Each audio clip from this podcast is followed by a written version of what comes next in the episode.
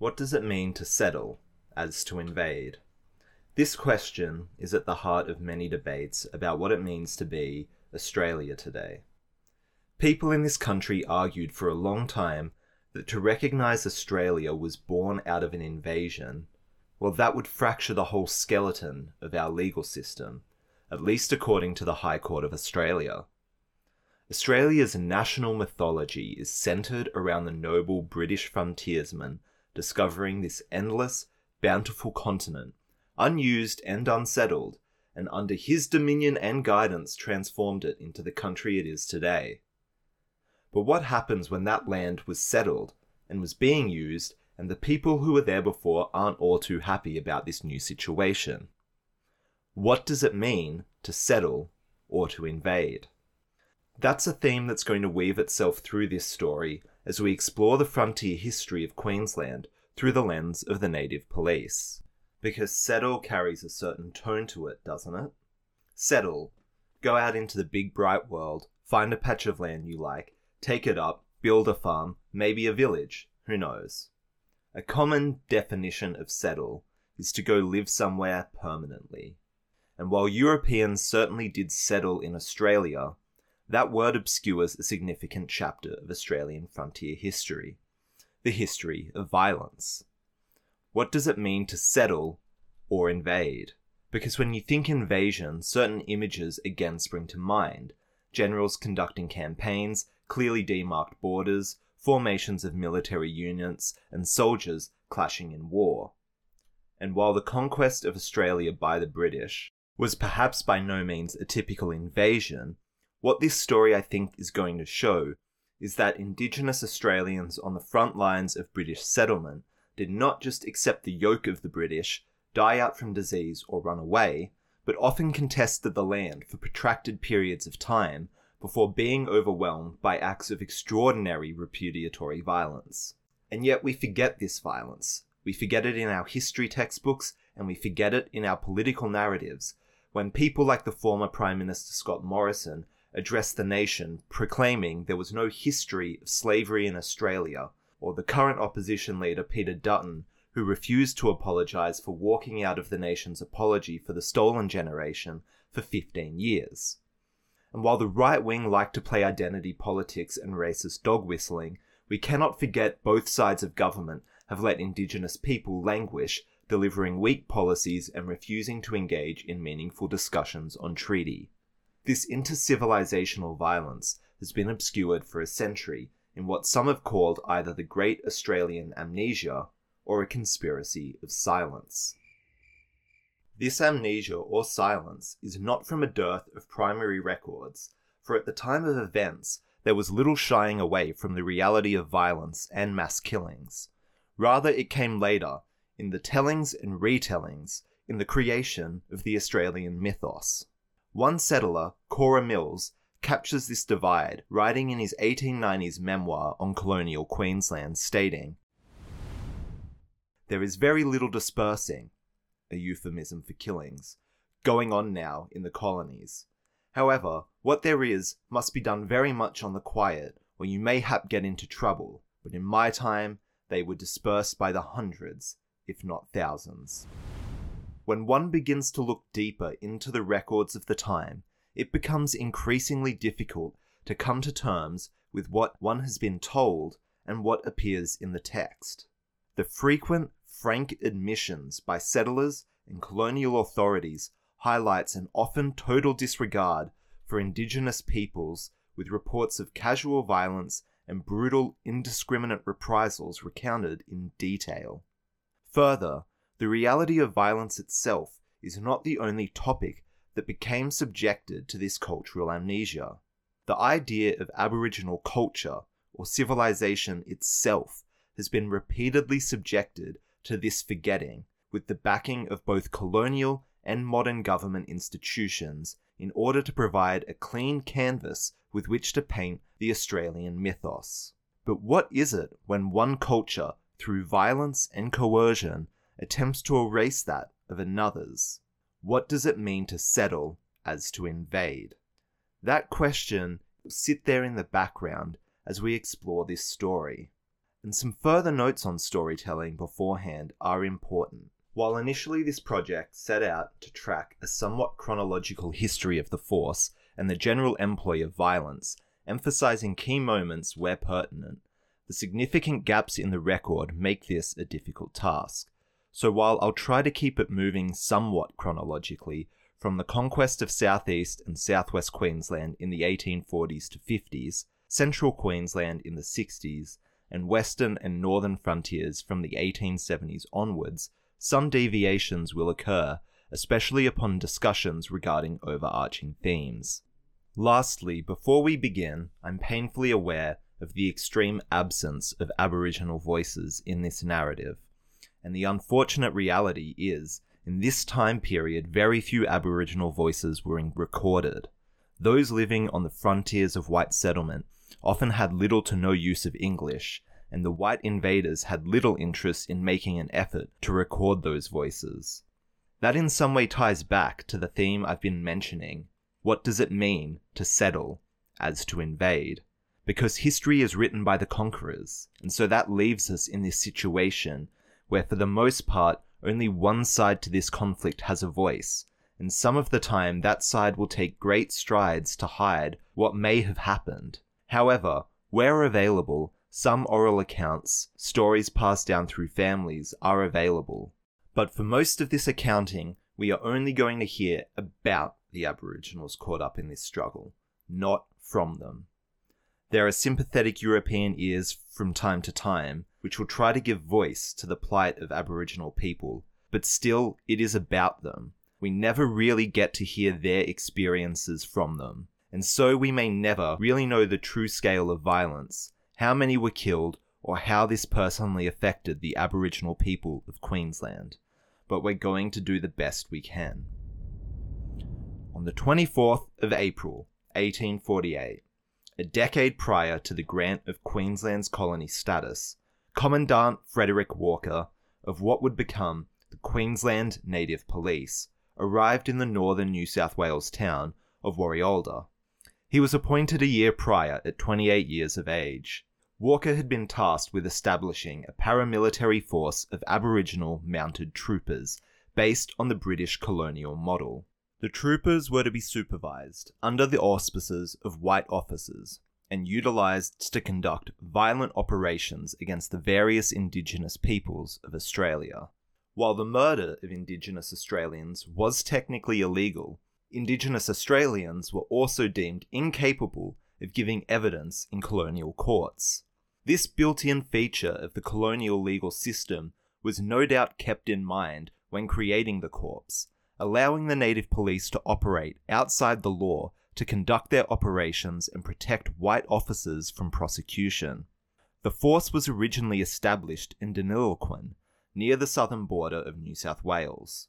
Upon Walker's arrival to the area, he immediately set about consolidating and training a group of 14 Aboriginal men from four language groups. Oral accounts handed down by descendants of troopers have noted that participation in the force was often coercive. Troopers' families may have been threatened with violence or been provided the option of jail or the corpse. Once trained, Walker's initial group then set off on a grueling 1800 kilometre journey to what would become New South Wales' northern border. Their journey would take them through some of Australia's harshest landscapes. Their horses died en route, leaving all to walk, and their rations were depleted for 17 days and could subsist solely off what they could get from the land. Upon arrival, the force set about subduing the local Aboriginal population surrounding the Macintyre region. One of the force's first official encounters was with a mob around the squatter camp of William Butler Tooth. Upon arriving at the camp, Walker found Aboriginals attacking Tooth's cattle and promptly engaged them with brutal effect. Tooth later reflected on the carnage wreaked on his property thusly. The blacks were so completely put down on that occasion and terrified at the power of the police that they never committed any more depredations near there. The place was quiet at once, and property became 50% more valuable. Another early encounter of walkers in the Macintyre region involving a road carrier or trader would foreshadow the unqualified efficacy and brutality of the force in pursuit of hostile Aboriginal populations in alien lands. A few days before Walker's arrival in the region, the only carrier then on the road in the district was known as the Smiler. He arrived at Bebo station with supplies on his carts for the Macintyre. The Smiler had been told by his Aboriginal boy of the intention of the locals to attack him at his usual camping place about 10 miles down the river, where the scrub came down to a point on the bank. The Smiler waited at Bebo for the arrival of the native police, hoping they would escort him past that camping place to where the country was more open. Walker, upon arriving, told Smiler to camp as usual on his old camping ground and to place his carts as close to the riverbank as he could, pulling the tarp around his carts but leaving the ends next to the river open and to turn out his bullocks. Walker said he would be there as soon as the Smiler had camped. Walker and his police leaving their horses about a quarter of a mile up the river, crept along the river, close under its banks, which by flood action were at least three feet high. They got underneath the carts. A short time afterwards, two Aboriginal men came out of the scrub and asked the Smiler to give them tobacco. The Smiler took a piece out of his pocket and was breaking a piece off for each when one said, No break 'em, we want 'em all, and suppose you no give it, me take 'em altogether, dray 'em bullocks. Upon the Smiler's refusal, the Aboriginals gave a cooee, and a large tribe dressed in war paint came out of the scrub. Watts stated that the police discharged their guns. The local mob immediately retreated inside the scrub, where formerly they were safe, as no white man dared follow. However, the native police followed in quick pursuit and in the words of Watts, the number they killed, no one but their commander and themselves ever knew. Another local settler recounted of the force's arrival to town. Scarcely a man would go into the district for double the wages paid anywhere else, and no woman would go near it at all. The hut keepers would not venture to go down to a waterhole without being armed with a gun or a pistol. In three months after the police came, the district was so quiet a man could walk about anywhere. Chapter Note Historical Context section. These skirmishes were vicious precursors to a pattern of state sponsored racial violence repeated across Queensland for the next 50 years. The paramilitary force, led by various white officers over its lifetime, was stationed across the frontiers of the new expanding colony to execute and forcefully subdue local Aboriginal presence. As one region was subdued, the force was moved either further north or west to bring new lands under heel and quash any resistance. The violence and psychological terror employed often left local populations all but exterminated upon the arrival of large scale white settlement. The myth constructed and advocated by successive colonial governments that Australia was terra nullius, a sparsely populated and underused land, was thuggishly compelled into existence by both settlers and colonial forces, such as the native police. The use of language to further compel this myth by those complicit in the execution of genocide is laid plainly bare. Regions weren't subject to extermination, but were rather made quiet. By 1885, the devastation wreaked by this force upon the Aboriginal population of Queensland led one mine manager, Charles Lilly, to describe the plight of Indigenous peoples. They had driven back to the Spinifex ranges, and when I was not on the Nicholson, they were living on ants. They dare not come to where there was game for fear of kidnapping parties. They were the poorest things I have ever seen. Perfect skeletons, nothing to eat, and sleeping in holes in the ground. The exact number of human lives expunged by violence over this time period is hard to estimate. Europeans had no clear view as to how many people inhabited the area before their arrival, and many deaths were not recorded.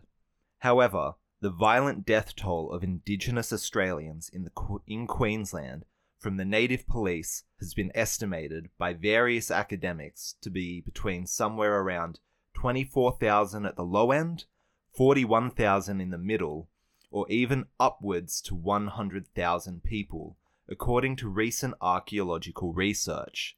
Yet, despite this widespread oppression and structural violence in the face of overwhelming force, Aboriginal people fought tooth and nail, driven beyond desperation to maintain their independence from white invaders, as the last quote illustrated. This overwhelming use of violence is a fundamental part of Australia's history and illustrates a picture of white invasion, not civilized settlement. For much of the violence, as modern historical investigations have uncovered, had a distinctly military flavour. Yet it is this part of Australia's history to this day that remains fundamentally misunderstood understated, or even flatly denied. Before delving deeper into the gripping history of Australia's most lethal paramilitary force used en masse over decades against local Indigenous people, I think it's important we stop a moment to unpack some of the historical context that led to its deployment. Contrary to the colonial myth, local mobs did not immediately die out from disease upon arrival of white settlers or flee in terror. Many times, upon the arrival of white settlement, a bloody period of resistance ensued. Queensland was no different. Brisbane in the 1830s was not the metropolitan city we know today. In fact, it was barely a settlement. Aboriginal mobs in the area greatly outnumbered the foreign white squatters coming to start a new life. However, by the mid 40s, Europeans outnumbered the local mobs by around 800. Brisbane by that time had a population of 1,200 white settlers, and many of the remaining mobs were relegated to subsistence living, charity handouts, or sexual slavery. The anger felt by Indigenous people, by their displacement from land and country that they had inhabited and passed on knowledge of for thousands of generations, and the abject fear of a group of untoward white settlers in a foreign land, surrounded by many groups of hostile humans they don't understand or respect, would be the driving force of a bloody conflict that lasted decades. The 40s were a period of rapid expansion for the young settlement, which subsequently led to periodic eruptions of gruesome violence the Yagara people of Moreton Bay and the Turrbal of Brisbane and Coorparoo were the most widely reported as raiding groups. Unsurprising given their proximity to large European settlement. In 1846, Aboriginal raiding parties killed and speared cattle and sheep on virtually every pastoral run in the Moreton area. The Brisbane correspondent wrote at the time, They are not killing out of hunger, Rather, this shows they had hoped to drive the white settlers out by attacking their economic base. Contrary to what white pastoralists had been led to believe, the Aboriginal mobs were not a dejected, dumb, or subservient race. Rather, they were proud owners of a land they would rather die for than forfeit unchallenged. For white squatters, many of whom had been sent out on Britain's notorious transportation policy, this realization it drove them into fits of terror. Queensland at this time was not yet an independent colony, and in order to get government support, most correspondence had to make its way back to colonial administrators in Sydney. Isolated and terrified, local squatters often took the law into their own hands, poisoning wells or forming local militias to exterminate or quell local populations. Aboriginal resistance during this early period in Queensland's history was widespread, with reported raids on the Coopers Plains, Hill End, West End, Kangaroo Point, Breakfast Creek, and Eagle Farm. In 1843, early in the settlement of the area, the Yagara people, led by Multuggerah, waged a successful guerrilla campaign to stop pastoralist supplies getting through to the Darling Downs. This campaign culminated in an ambush of loaded carts in the shadows of Mount Davidson, known as the Battle of One Tree Hill. Multuggerah and his people were able to overwhelm a large cavalcade of pastoralists, including 18 armed men. This ambush was against the backdrop of a sustained guerrilla campaign lasting many years that wreaked economic havoc on the white invaders. At times, the Yagara forces numbered some 500 warriors, organized in coordinated attacks across the region. In reprisal for the Battle of One Tree Hill, squatters hunted, harried, and shot many Yagara people. William Duncan, a collector of customs at the time, wrote of the reprisals. The murder of a white settler by a tribe living about 40 miles from the settlement was the signal for a sort of general uprising to hunt down the unfortunate blacks, several of whom were deliberately gunned down and killed. A peaceable old man, named the Duke of York, who was in the habit of cutting wood down for me, was fired at by the constables in the public street. His camp then attacked by another party of whites, and one man was shot dead, another wounded in three places, and a woman late in pregnancy died three days later of shock. Distinctions of innocence were routinely ignored by both sides, with women and children frequently the victims of increasingly horrific tit for tat reprisals. It is likely that these were not the only deaths that occurred during this reprisal either. Attempts were rarely made at all by white squatters to communicate with Aboriginal people, let alone negotiate. It speaks largely to the arrogance of the white squatters that they almost never internalized or understood why local mobs attacked them. It was always depicted as an act of mindless savagery never one of self defense and existential survival. In 1847, the white population of Brisbane reached 4,000 people strong, and yet the settlement still maintained a siege like mentality. Two men, Coppin and Gamble, that year poisoned 50 to 60 local people at Whiteside Station in the Pine Rivers district. Later that same year, a settler shot an Aboriginal boy, which outraged the Bigambul people the settler's son was killed in retaliation.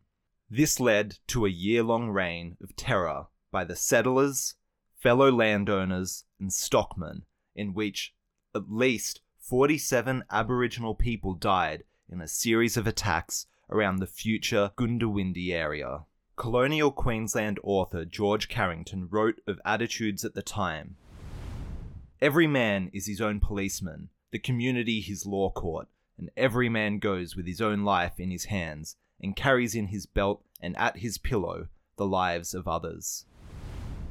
As popular historian Jonathan Richard states, in examining the operations of the native police, we can see how colonialism operates as a clash between two law systems. Indigenous law, based on principle and respect for elders, insists that individuals must defend their traditional country and their right to survival. Settler law, based on precedent and respect for authority, regards such self preservation as an affront to civilized beliefs and values.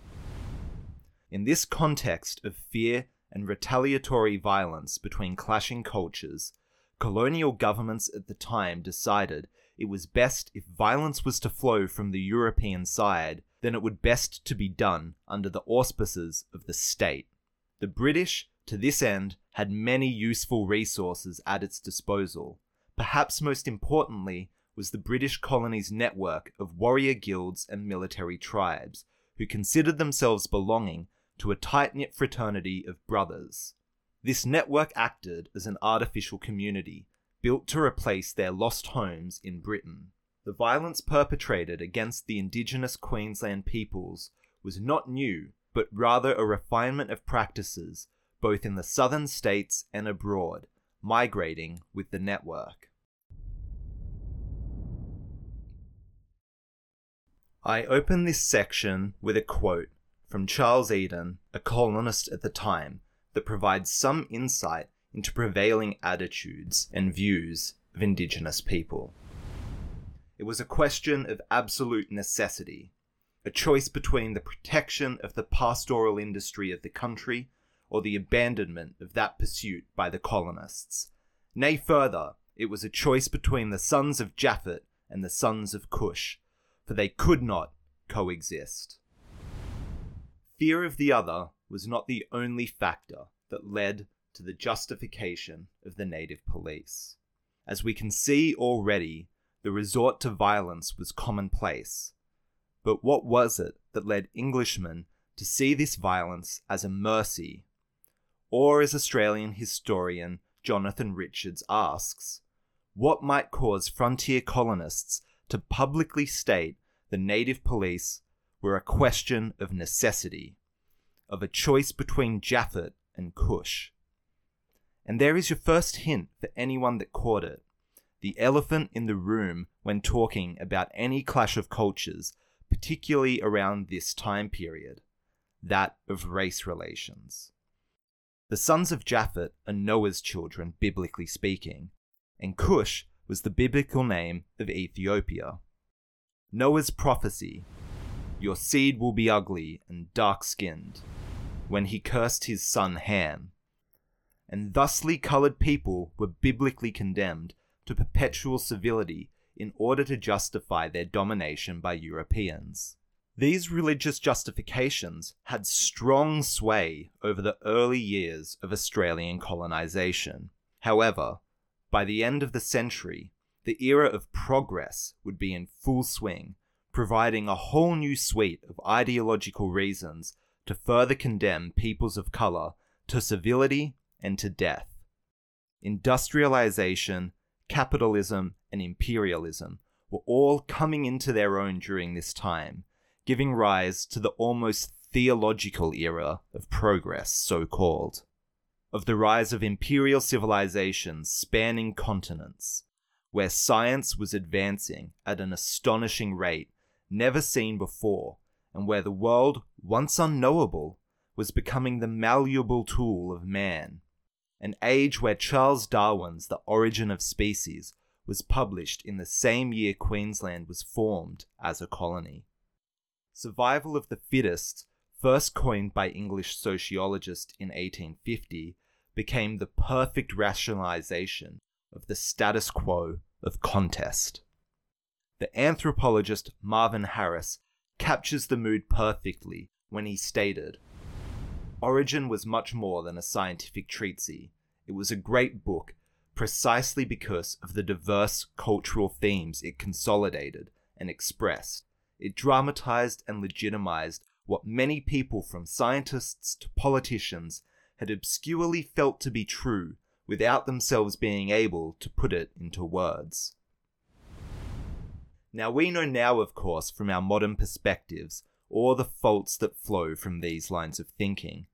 But at the time, these were revolutionary thoughts. People looked around and they saw a lot of change, a lot of violence, and they had to describe it, give it a cause and a purpose. And that purpose was progress progress of the race and of the human species. As Evans and co describe, they strove to preserve in Queensland a distant white bastion of an empire whose strength and successes they tried to explain more in terms of racial superiority than those of simply technological and economic advantage.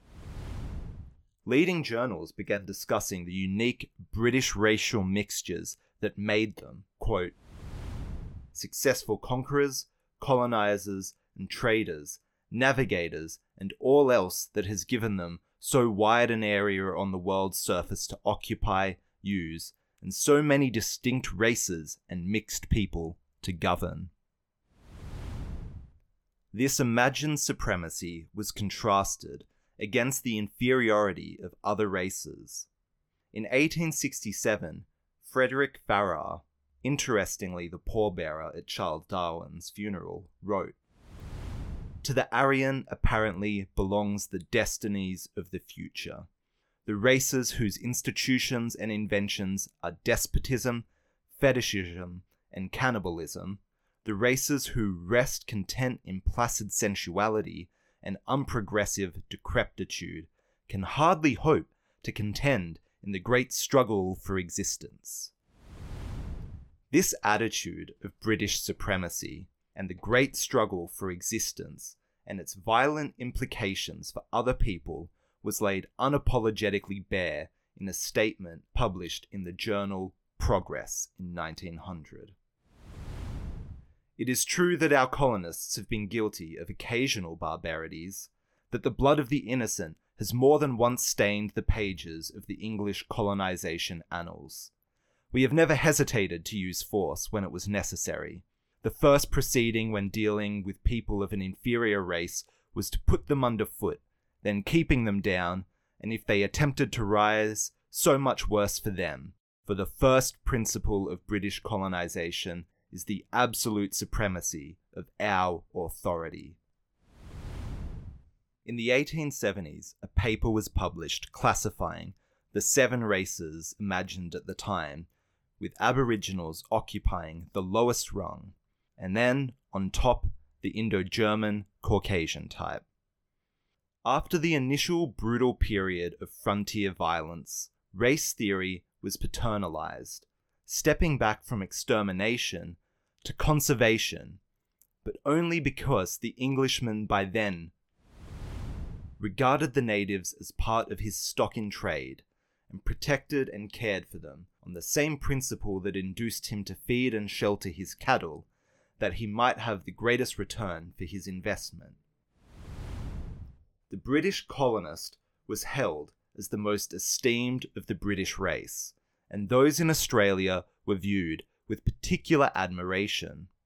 As late as 1917, the director of the Queensland Institute of Tropical Medicine advocated Queenslanders foster a clannishness amongst themselves in order to cultivate a new British race bred of the sun and toil. The Anglo people were also said to be men whose characters are unblemished, moral men, men of principle, purpose, and integrity, and who are in every way worthy of the name.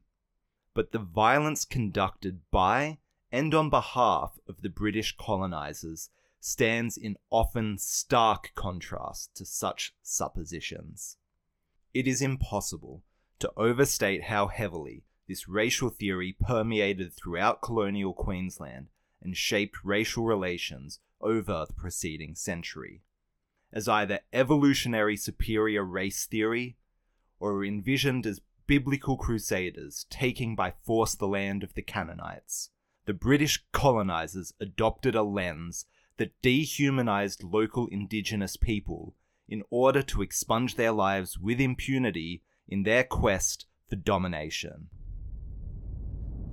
Now, I'm sorry for getting so heavily into the weeds for a moment there but the context is important if we're to fully appreciate the history and the stories which are to follow.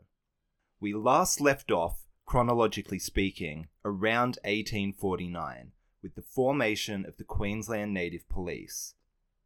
In response to growing concerns of residents of Brisbane and the Darling Downs, the New South Wales colonial government commissioned a force led by Frederick Walker. The use of mounted Aboriginal patrols to repress Indigenous resistance was common parlance in colonial New South Wales at this time. They largely operated in the central regions of modern day New South Wales. Frederick Filibuster Walker gained his appointment to this force through his colonial connections and his previous experiences in crushing Aboriginal resistance. His appointment and reputation paint a clear picture regarding how the force was to be employed. Prior to his official appointment, he had conducted reprisal operations in the western districts of New South Wales. The moniker filibuster, at the time, had a more foreboding meaning than in contemporary political parlance. Filibuster was an irregular military adventurer and one who engages in unauthorized warfare against a foreign state. In 1845 to 46, Walker was a superintendent of a farm in the Murrumbidgee area.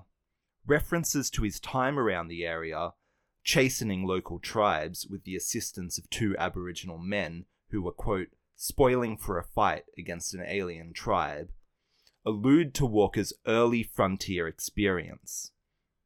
As flagged, the group formed around Murrumbidgee, and while parts of the force continued to operate in New South Wales, by 1849 much of the force's operations were dedicated to crushing resistance along the colony's northern frontier in what would become southern Queensland. Over the months of May to June in 1849, Bigambul resistance in the Macintyre and Condamine River regions were overwhelmed by native police as they roamed the district.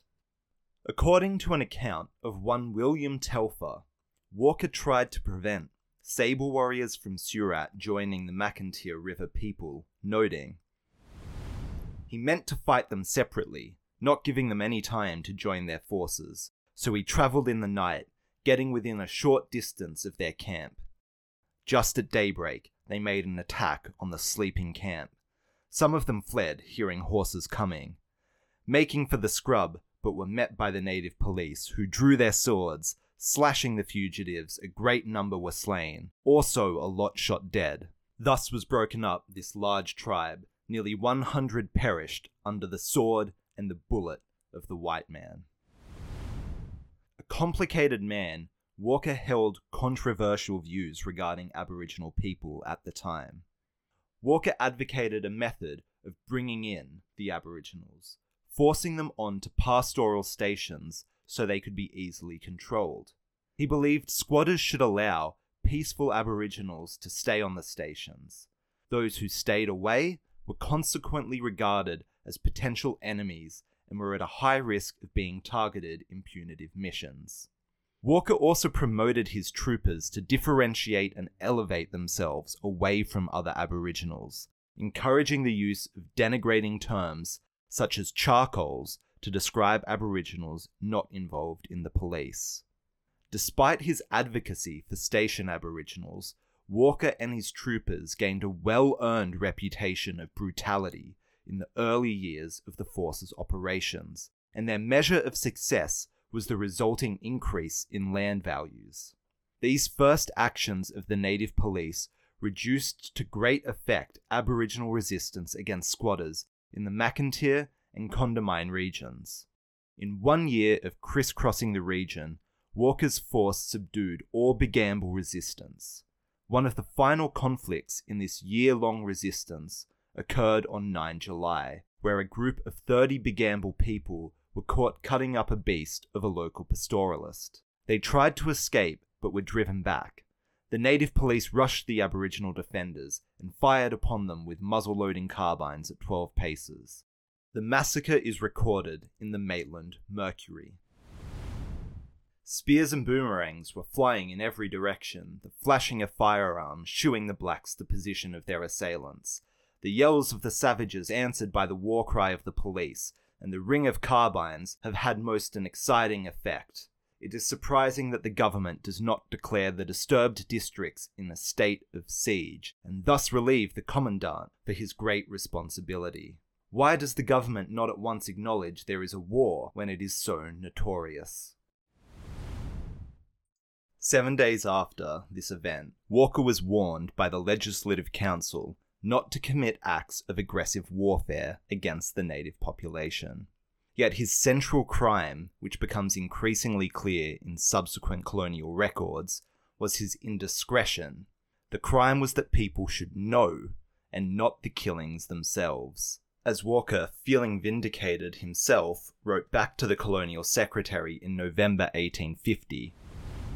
In the Macintyre country, I use my own discretion, and although the Honourable Attorney General told me he feared I had not acted legally throughout, the results show that I was morally right, for I affirm that the country of Cumberland is now more secure from the aggressions of the Aboriginal natives. Speaking of the region after its subjugation, William Telfer recalls It was not unusual in the 60s to find their skeletons in the bends of the river where they had been shot down and destroyed. Where once there were potentially thousands, after just four years in the region, only a hundred Bigambul people would remain. What does it mean to settle as to invade. I mean, it's hard to get your head around, especially for me. I grew up here, around these areas on the border of New South Wales and Queensland, and for me, it's hard to not imagine that there isn't a couple of million people living up somewhere north of me. But you have to imagine at this time, it's the radical front line of a new British conquest, a dividing line between two cultures, a fission point, if you will. There aren't any more British people beyond this point, or if there are, it's a handful of pastoralists here and there taking extreme risk with their life. What is on the other side in their mind, it's the wild, but it's not empty. It's far from it. This pattern of setting up a base of operations, spending time to provoke and then violently crush resistance, packing up and moving north and westward to repeat the process will continue for the next 50 years. I mean, I don't know about you, but when I look at it, when I read this stuff and really take it in, it sure looks like an invasion. I admit it's slow, it takes place over the course of decades, but the operations of this force, when inspected closely, can't help but take on a military aura. It starts to make you wonder where this notion of settlement even started, because it certainly wasn't there at the time. Early settlers were of no mistake that they were locked in a war of aggression and conquest from the local people. However, in their minds, this was just par of the course, the inevitable outcome of nature.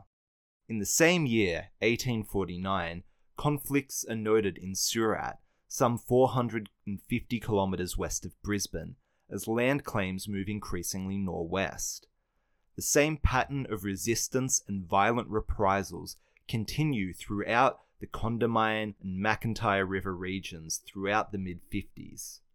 The length of resistance, despite brutal massacres that would wipe out entire groups in a day is noteworthy, as over a decade later, the Surat encampment in 1864 records a skirmish with some two to three hundred indigenous peoples on the Balonne River northeast of St. George, where again settler Davis recalls some blackfellows called for their women and were refused possession. No force was attempted, but the blacks, strong in number, rounded up and drove away every working horse that was on that place. The native police in Surat were informed and went in pursuit. They came upon the blacks, numbering between two and three hundred, shepherding the horses. The lieutenant gave the word to fire, and a fearful conflict began. The blacks stood their ground bravely and fought until dead lay thick about them, and only retreated when darkness set in. When morning broke upon the scene, they had all disappeared, and nothing but the dead remained. This time, it was not uncommon for pastoralists to let Aboriginal women in onto the stations and then withhold access to their families to try and gain greater control over local groups. It is again worth observing at this stage how Aboriginal groups were aware of the economic importance of livestock and retaliated not always first by violence, but by trying to attack the settlers' economic base. Despite over a decade worth of extermination and oppression in the Macintyre Condamine regions, groups numbering 300 were still organizing to protect their country and independence. Fast forwarding briefly, on 12 October 1854, Walker was dismissed from the service for impropriety of conduct due to his heavy drinking. However, it is also likely that his advocacy for peaceful station Aboriginals and his own condemnation of the force contributed to his termination. After his dismissal, he continued to live on the frontier and briefly formed another illegal force of 10 ex troopers from the native police to protect settlers in the upper Dawson region.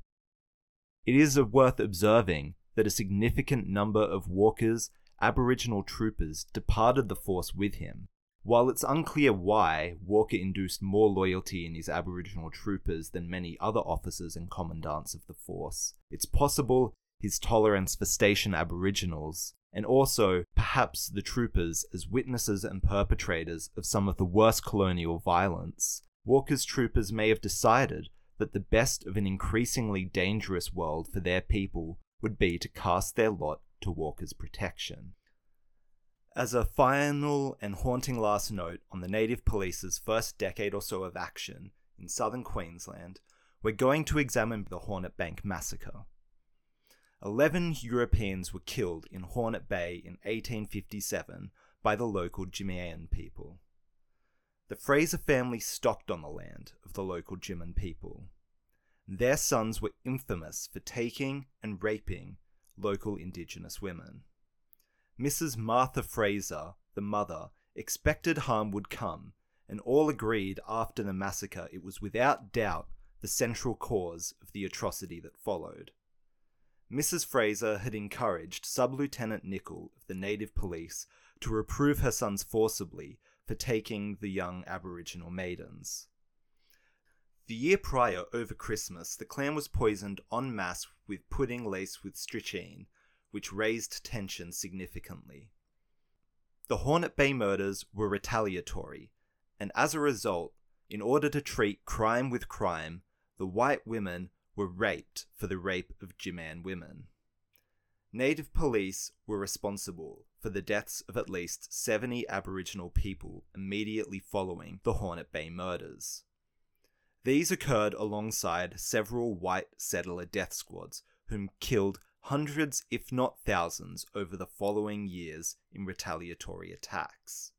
The true impact of white retribution, particularly for the Hornet Bank killing, is seen when considering Thomas Davies, a colonist at the time's observation that, in the 50s and 60s, my occupation frequently took me over the Dawson country, necessitating my travelling via Hornet Bank, Burunda, and Mount Hutton.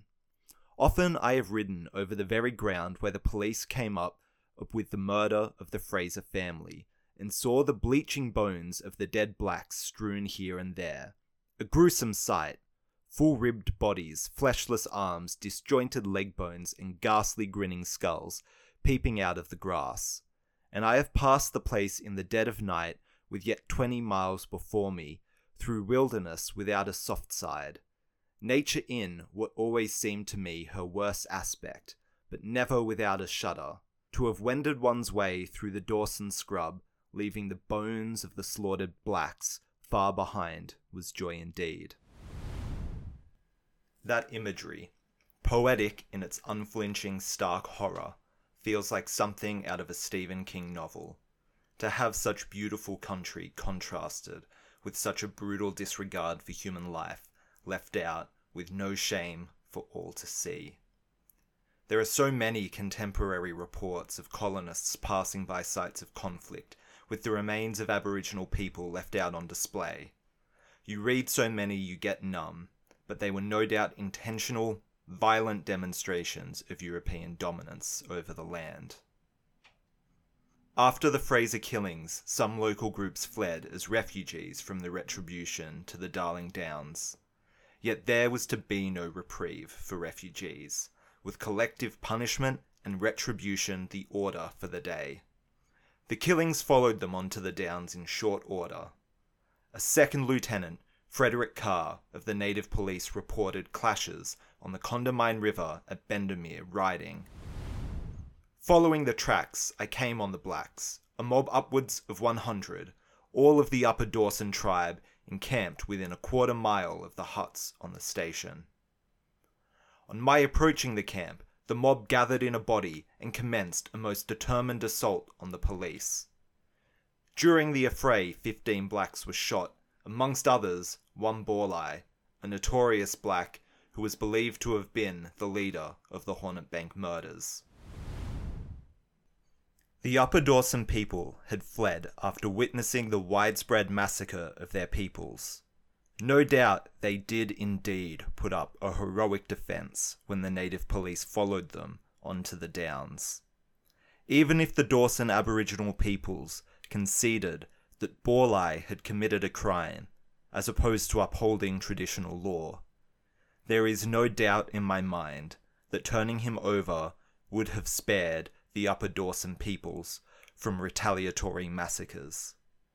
The native police, following fresh on their mob's heels, following the flight from the Upper Dawson, these agents of European terror could have been seen in no other light than as executioners come to end what the lynch mobs had failed to finish. It is worth noting, as one hears about these incidents, how often massacres and lynch mobs are prompted not by the murder of white colonists and invaders, as happened in Hornet Bank, but by the simple disturbance of property and livestock. This was highlighted in an earlier quote where Aboriginal men, trying to regain access to women from their mob, shepherded horses away from a station and were hunted down in reprisal.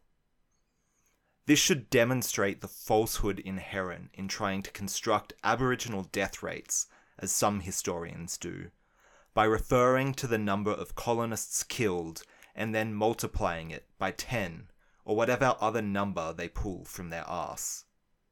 Aboriginal people were killed for being there and being in the way. They were not killed necessarily for repudiatory violence or for attacking European people. And as a final observation before wrapping up, I want to emphasize that the 11 murders at Hornet Bank and the retaliatory massacres that followed by the native police, squatters, and colonial lynch mobs are, in their own right, a significant chapter in, in the Australian annals. The brief coverage I provided today does not serve to convey the horrors that followed and the impact the event had on the burgeoning colony. It was merely to indicate that the native police were one among many groups that were involved. I will likely circle back to this event and cover it on its own terms when time allows.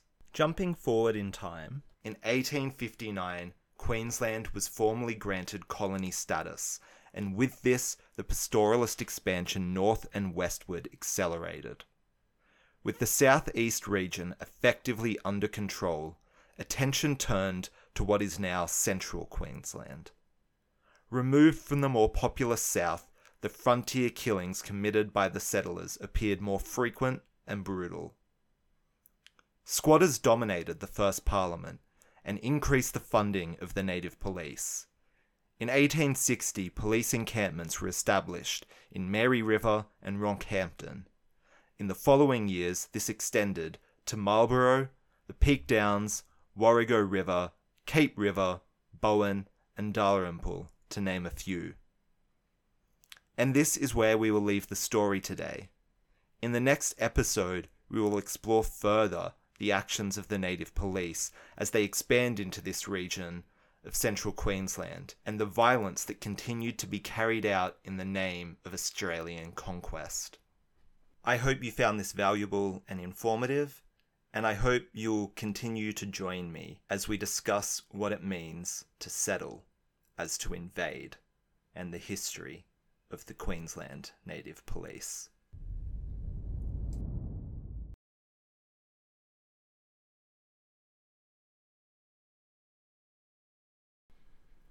Jumping forward in time,